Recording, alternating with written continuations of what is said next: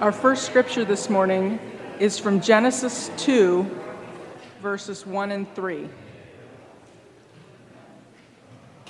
Genesis 2, verses 1 and 3. Thus the heavens and the earth were completed in all their vast array. By the seventh day, God had finished the work he had been doing. So on the seventh day, he rested from all his work. Then God blessed the seventh day and made it holy because on it he rested from the work of creating that he had done. Exodus 20, verses 8 through 11.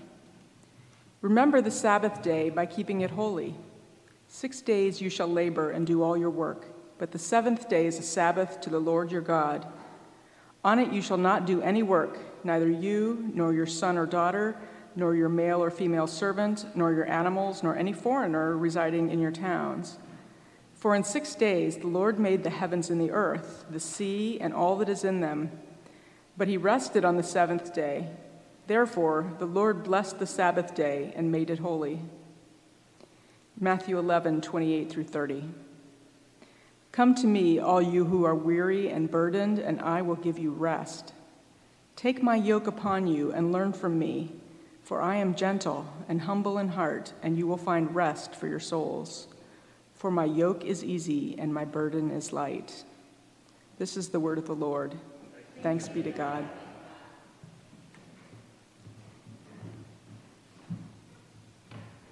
So, whether you are a driver or a cyclist, I want to ask you what does this sign signify to you? Is it up on the screen? Oh, it's not working. Okay, what does a stop sign signify to you when you see it? I know in your head that means bring your vehicle to a complete stop, right? Right at the line, or at least where the sign is. As much as you like to forget all of your driving test requirements, a full stop actually means wheels complete come to a complete stop at the line. That means a complete stop is your body presses a little bit against the seat belts as they go across you. Your, your neck braces a little bit as your head, you know, uh, moves forward with the inertia. But I think, in rea- you know, and then after we come to a complete stop, that's when we let off the brake and you roll forward and you look around the corner to make sure cars and uh, you can see and you can proceed through the intersection. That's a complete stop. That's what the sign means, right? Now, in reality, I know most of us have never ever done this, rolling through a stop sign without coming to a complete stop, especially when the intersection is clear, right? Never. We never do that. We all, we'll slow down, but complete stop, eh, that's not needed. I know this intersection. Clearly, there's no cars. Clearly, there's no those pedestrians. So we just roll a bit past the stop sign and continue on. Plus, you think about it. They put the stop sign in the dumbest places. It's too far back from the street, so you can't actually see on the street, right? So you, that's why it's okay to roll past the stop sign. When we do this, we treat the stop sign as a, as a suggestion. We make our own determination about what's best based on the situation. Or am I the only one who does treat stop signs like that? I'm actually looking forward to DC changing its laws for cyclists that they don't have to stop at stop signs. We often approach God's invitation to Sabbath like a stop sign. It's just a suggestion. But what does Sabbath actually look like in our day and age? Today, we begin a new message series on the practice of the Sabbath. And we're going to look at, uh, and I think if you're like me, Sabbath sounds like a great idea on paper. But in our modern digital age, always on demand, connected, what does Sabbath look like? So, over the next four weeks, we're going to look at this biblical practice of Sabbath and how it's an invitation for us to stop, to re- rest, to delight, and to worship, to stop, rest, the delight, and worship. And but through the series, I want you to approach it not just as information to put into your pocket, put into your notes, but as an invitation to transformation, as God's invitation for you and I to walk and move about in the world in a very different way as followers of Jesus, who walk in the ways of Jesus. As a faith community, you'll all have the opportunity to develop this practice of Sabbath for yourself, wherever you are at in your journey with Jesus. So I don't want to have you to just listen and think, which that's great, but to get together with others and to consider how you might practice Sabbath in new ways. If you're in a small group already, we've got resources for your group to accompany the series together, whether you meet weekly or every other week. But if you're not in a small group, well, contact Jess, our Minister for Community Life, and she'll help you get connected to one. Or you can join her, uh, and maybe if your small group is kind of does its own thing, okay, then you can uh, get in touch with Jess and you can join her during the week over Zoom. So today we're going to look at the Sabbath as an invitation to stop. Everybody say stop. stop. All right. Stop is more than a suggestion. Stop to reset and stop to remember. More than a suggestion, stop to reset and stop to remember. Now, the Hebrew word for the word Sabbath is Shabbat. And the root form of that verb literally means stop, to cease, to be done with. And the first time it ever shows up in Scripture is in Exodus 16, when the Israelites have just been released from Egyptian captivity, and they're on this first week of their 40 year journey in the wilderness. They don't know it's going to be that long yet. They've left everything that they've known, they're wandering around the wilderness, and they're wondering, what are we going to eat? And for the first six days, God has provided manna from them, food for them in the form of this stuff called manna, which shows up every morning on the ground. They pick it up and they eat it for the day. But on the seventh day, the Lord says, Do not collect any manna. That's you're to stop your work. And that because they are to trust what God has provided through the first six days. That's where the word Shabbat first shows up. A couple chapters later in Exodus 20, in what is now known as the Ten Commandments, this practice of stopping to rest from work on the seventh day is codified in the Ten Commandments. Here we find that Sabbath is a commandment, not just a suggestion. It's set between the first three commandments that govern God's people's relationship with God and the last six commandments which govern God's people's relationship with other humans. It's this bridge commandment. And Sabbath, you find, is the longest commandment out of all of the commandments we find in the Ten Commandments. It provides much more detail, much more rationale. If you open your Bibles to Exodus 20, you'll see it takes up a bigger chunk. The commandment to Sabbath is like a bridge commandment. Sabbath is bridges our relationship with God to our relationship with other people. It's, it bridges our work in the world with God's work in the world. Sabbath bridges our work with the work of God in creation by its reference to God's rest on the seventh day in the creation account in Genesis. So, why is Sabbath a commandment and not a suggestion? Why, what happens when we treat it only as a suggestion, kind of like the way we treat stop signs as a suggestion when we drive? You know, not following some other commandments can be pretty consequential. You st- steal or you murder, the consequence is jail time. You go through, uh, you, you covet and lie, then you maybe break up some relationships. You commit adultery, maybe a divorce. But what are the actual consequences of not doing Sabbath? Oh, you get more work done. Oh, you can pay the bills. Oh, you can binge watch Netflix and catch up on all the sports you missed during the week. Oh, you get to take your kids shopping. Is skipping Sabbath really that bad? You know, Jesus, oh, and you may even fix your house and do your yard and it looks better and you feel better about yourself. So, what's the big deal? Jesus alludes to what Sabbath looks like in Matthew chapter 11, verse 28 to 30, which Roz read for us in the NIV. But I want you to listen to it in the message version um, that Eugene Peterson uh, directed. He says this Are you tired, worn out, burned out on religion? Come to me. Get away with me, and you'll recover your life. I'll show you how to take a real rest. Walk with me and work with me. Watch how I do it. Learn the unforced rhythms of grace. I won't lay anything heavy or ill fitting on you. Keep company with me, and you'll learn to live freely and lightly. You know, Jesus is responding, like uh, in this passage, it can be a response to the question of why Sabbath. Because Sabbath is an antidote to exhaustion. Sabbath teaches us to walk in Jesus' unforced rhythms of grace.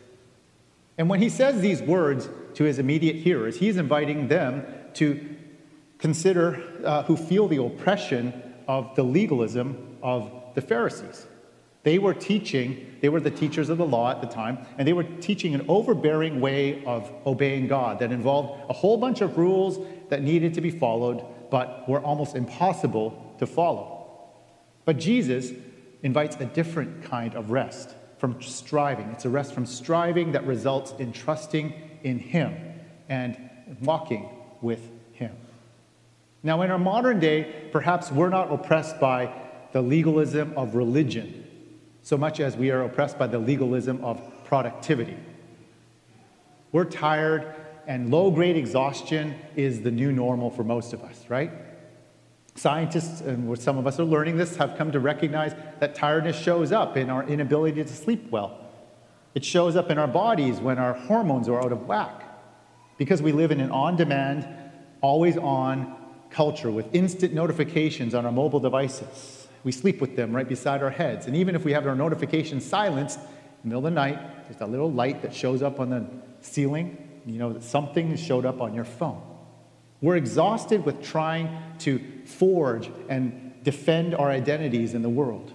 We're exhausted because we don't know how to live in healthy and meaningful community. But legalism of productivity isn't just about the work that we're tempted to do. Kurt Thompson, one of our uh, elders here, was recently interviewed by Tish Harrison Warren in, the New York, in a New York Times article about burnout. But in that article, Kurt says that burnout isn't actually a thing. I mean, it is a thing, but it's not the main thing. Burnout is a symptom. It's a symptom of loneliness and isolation. You see, the problem of chronic exhaustion isn't just an emotional problem, it's not just a scheduling problem, it's not even a medical problem, even though all those things are uh, related to it. Because at its core, what Scripture says is, at its core, exhaustion is a spiritual problem. We're unable to be God's people of love when we are exhausted. And when we're exhausted, we can become angry at God for not providing the things that we think God provides, should provide for us based on the work that we've done for God and for others. And when we're frazzled and exhausted, we have limited resources to be patient and kind and generous towards the people around us. We live in anxiety and restlessness all the time. That's why Sabbath is a command and not a suggestion. Sabbath is a way that God helps us protect us from ourselves. Sabbath seeks to protect control, us from the control we seek to hold on to for our success and for our productivity. Sabbath protects us from the belief that we get an abundant and a happy life with our own gumption and dogged determination. The command to Sabbath is the command to drink from living waters, to breathe fresh mountain air, to bask and sit in the sun, the warmth of the sun that God has provided to all of creation. See, that's what our souls long for, but our twisted selves believe all of that's possible to grasp ourselves by our sheer willpower and determination. You know, all humans desire Sabbath, whether you recognize God or not. It shows up when we look to our clocks for the next coffee break. It shows up when we uh, say TGIF, looking forward to the end of the week. It shows up when we're planning for our next vacation.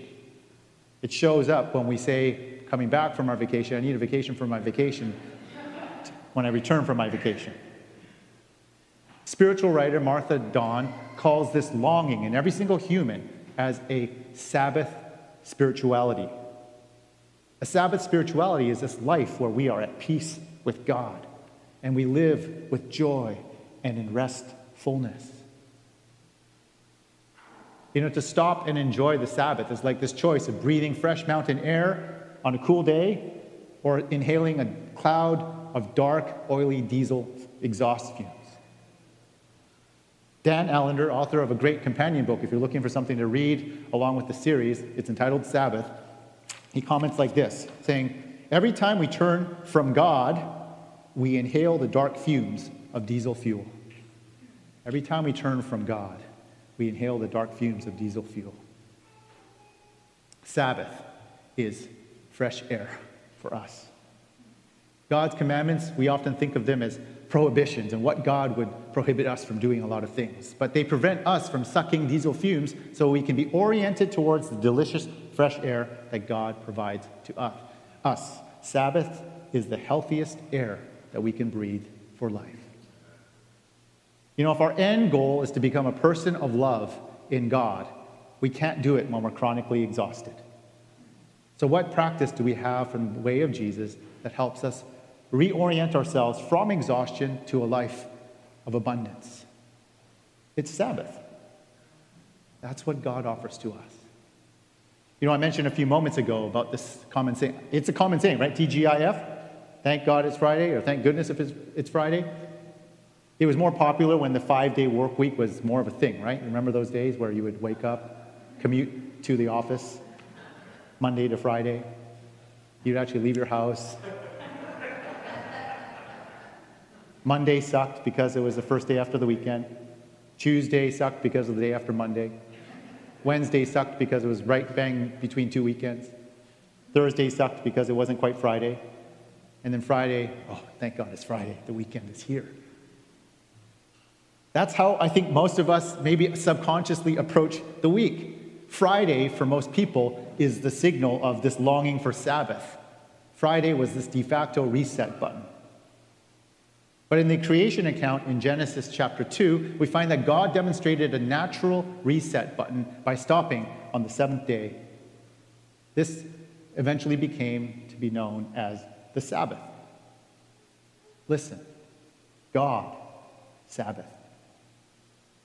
God, the limitless, all powerful, infinite being in the universe, took Sabbath, setting for us a rhythm of re- rest and reset in God's own character in the seven day week. Sabbath has been called a sanctuary in time, a sanctu- not a sanctuary of time, a sanctuary in time. It's distinct from all the other days, other than not just because of its name. It starts and then it ends. Sabbath isn't just an event that happens in time, it actually redefines the nature of time and how we are to live in relationship to time, especially for the other six days. You see, for the other six days, we are at the mercy of time's movement. But on Sabbath, we are saying we're going to take a sanctuary in time. You see, we can't discover how to do time and live differently in relationship to time until we take a step back to observe how we actually live in relation to it right now. And that's what Sabbath provides an opportunity for to step back and look back to the previous week and say, how did I relate to time in this previous week? And how might that inform how I live differently in relationship to time and schedule in the coming week? Sabbath is an opportunity to reset our relationship with time. Why do we need this? Well, uh, statistics come out saying that more than half of white collar or professional workers work more than 40 hours a week. Most work on weekends. More than one third of people don't take more than seven days of vacation in a year. Only 14% take vacations for more than two weeks in a year. And now, with the ubiquitousness of remote work, it's so easy to check our emails, to hop on Zoom calls, to respond to meeting notifications, all while we're on vacation. But Sabbath means stop. On vacation, I actually disconnect my work emails eh, from my phone and my computer so I can't even see them. And on my Sabbath day, which is usually Friday to Friday, I don't respond to any work emails. Now, we often approach time like a machine where the clock rules. We think that time is money. That's what we're told, right? We, we waste time, we spend time, we lose time. We internalize axioms like business guru P- Peter Drucker, who says, plans are only good intentions until they degenerate into hard work immediately. That's what we strive for. Don't waste time. That's what he's saying. Have a 10 year plan, five year plan, uh, two year plan, five year plan, 10 year plan for your career growth. Don't waste time. Start your retirement savings early. If you invest, you hear the saying, time in the market is better than timing the market. What's it saying? Don't waste time. You either sacrifice your career or you sacrifice family. If you, you have to pick between the two, don't waste time. All these cultural expectations treat time as a machine, but Sabbath upsets that thinking. Instead, time is meant to be honored, time is meant to be enjoyed. And Sabbath helps us remember that when we stop. Sabbath is this weekly marker for our relationship with time. Sabbath is holy. That's what holy means to be set apart, to be distinct.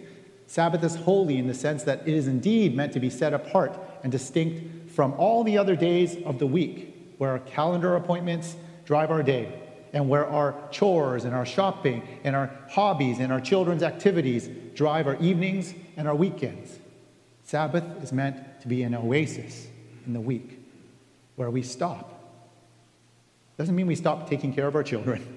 Doesn't mean we stop talking to our partners and loved ones. But on Sabbath, we stop from the temptation for to fit more in for fear of losing the opportunity, for fear of wasting time. Sabbath is the reset button for the past and for the future week to come. On Sabbath, it also serves as another bridge. It serves as a bridge to mirror the bridge of two great events in history the creation of God in the past and the recreation of the new heavens and the new earth in the life to come. Sabbath is the remembering and reset saying these are the two most important things that are happening in the history of humanity. On Sabbath, we stop to reset, and on Sabbath, we stop to remember. In Exodus 20, the, verse 8, the command in the Ten Commandments is remember the Sabbath. That's the, the command. But here's the thing it's not just remembering to do the Sabbath. That's, of course, important. But this is an invitation to practice remembering on the Sabbath. What are we to remember on the Sabbath? Well, we're to remember that God is the creator and we're not. We live in God's world, and it's good. We remember that there's a rhythm to creation. We remember also that we don't stop when we're finished with our work, because we'll never be finished with our work. It's never enough. We stop when the rhythm of God built into our bodies says to stop on Sabbath. We remember also that our value isn't based on who we think we are or what people think we are, who we are or based on how productive we are our value, who we are, is who we are deeply loved by. Who we are is who we are deeply loved by. And that's what Sabbath helps us to remember, create space for that.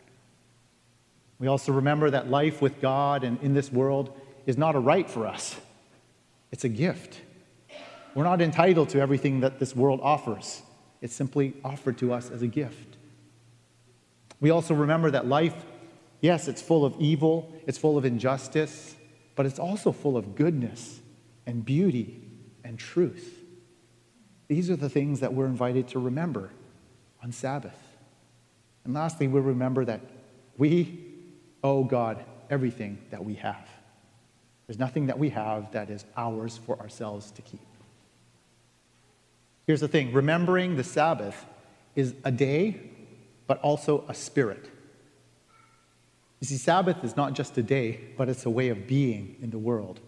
Sabbath is a day and a spirit by which we move about in the world. The practice of Sabbath is a day of rest by which we cultivate restfulness in all of life.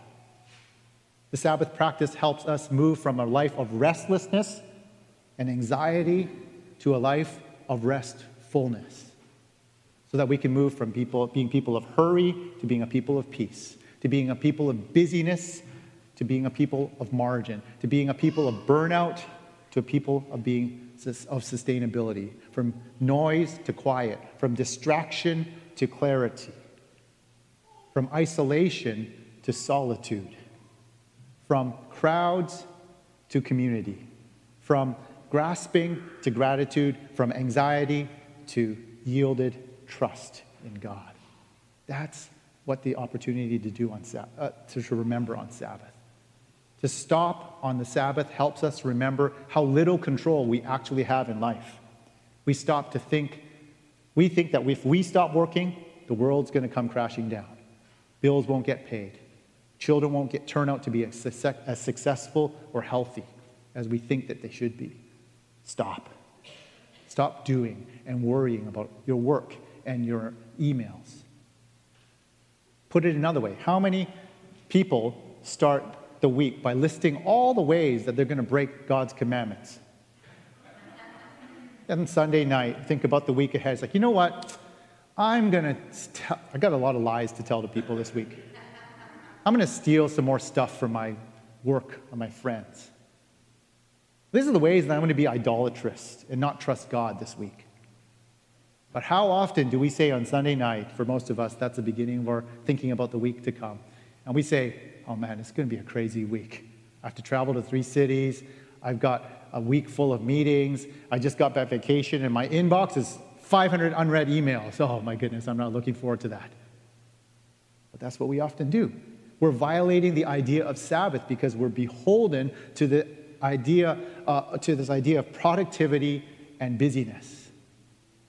Boasting about our work is a national pastime. It's not baseball or football. It's about talking about how busy we are. We're caught up in the restlessness and we don't even realize it.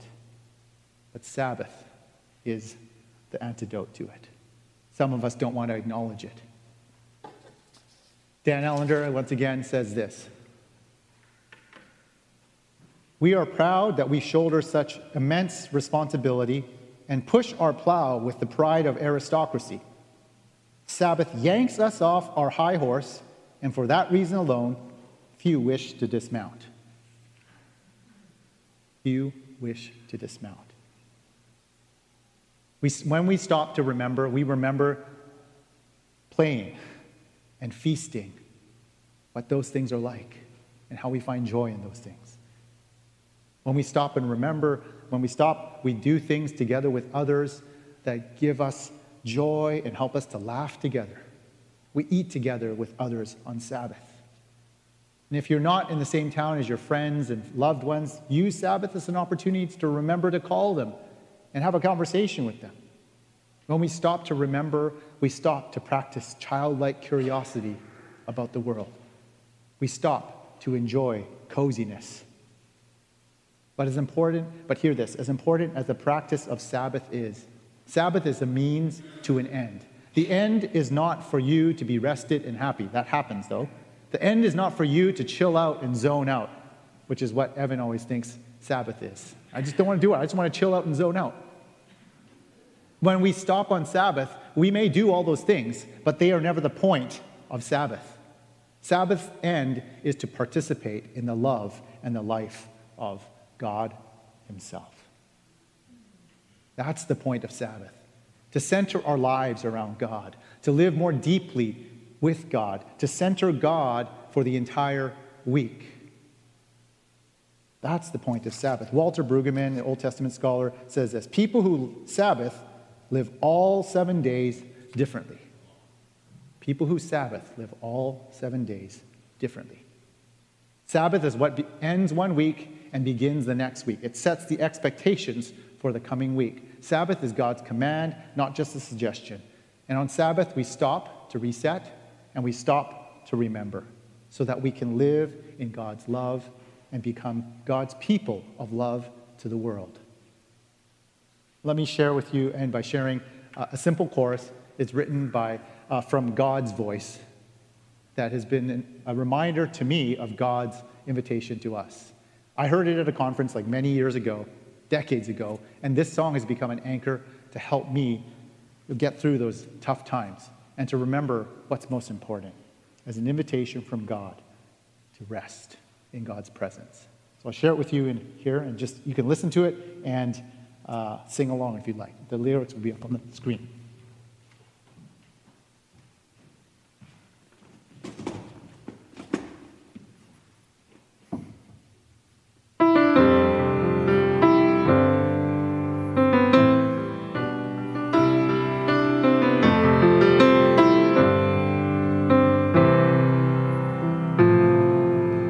Still and know that I am God. Let me come and do all I want to do. Let go, be weak, give in, give up, and I will do something new. That's a verse. Rejoice in my presence, relax in my love. Lay aside your agenda and receive from above. Quiet yourself and remain here a while, and I will do something new. We'll sing it again. If you'd like to join in, you can sing it or just sit and listen. Be still and know that I am God. Let me come and do all I want to do. Let go, be weak, give in, give up, and I will do something new. Rejoice in my presence, relax in my love. Lay aside your agenda and receive from above. Quiet yourself and remain here a while, and I will do something new. Rejoice presence, relax in my love. Lay aside your agenda and receive from above. Quiet yourself and remain here a while, and I will do something new. And I will do something new.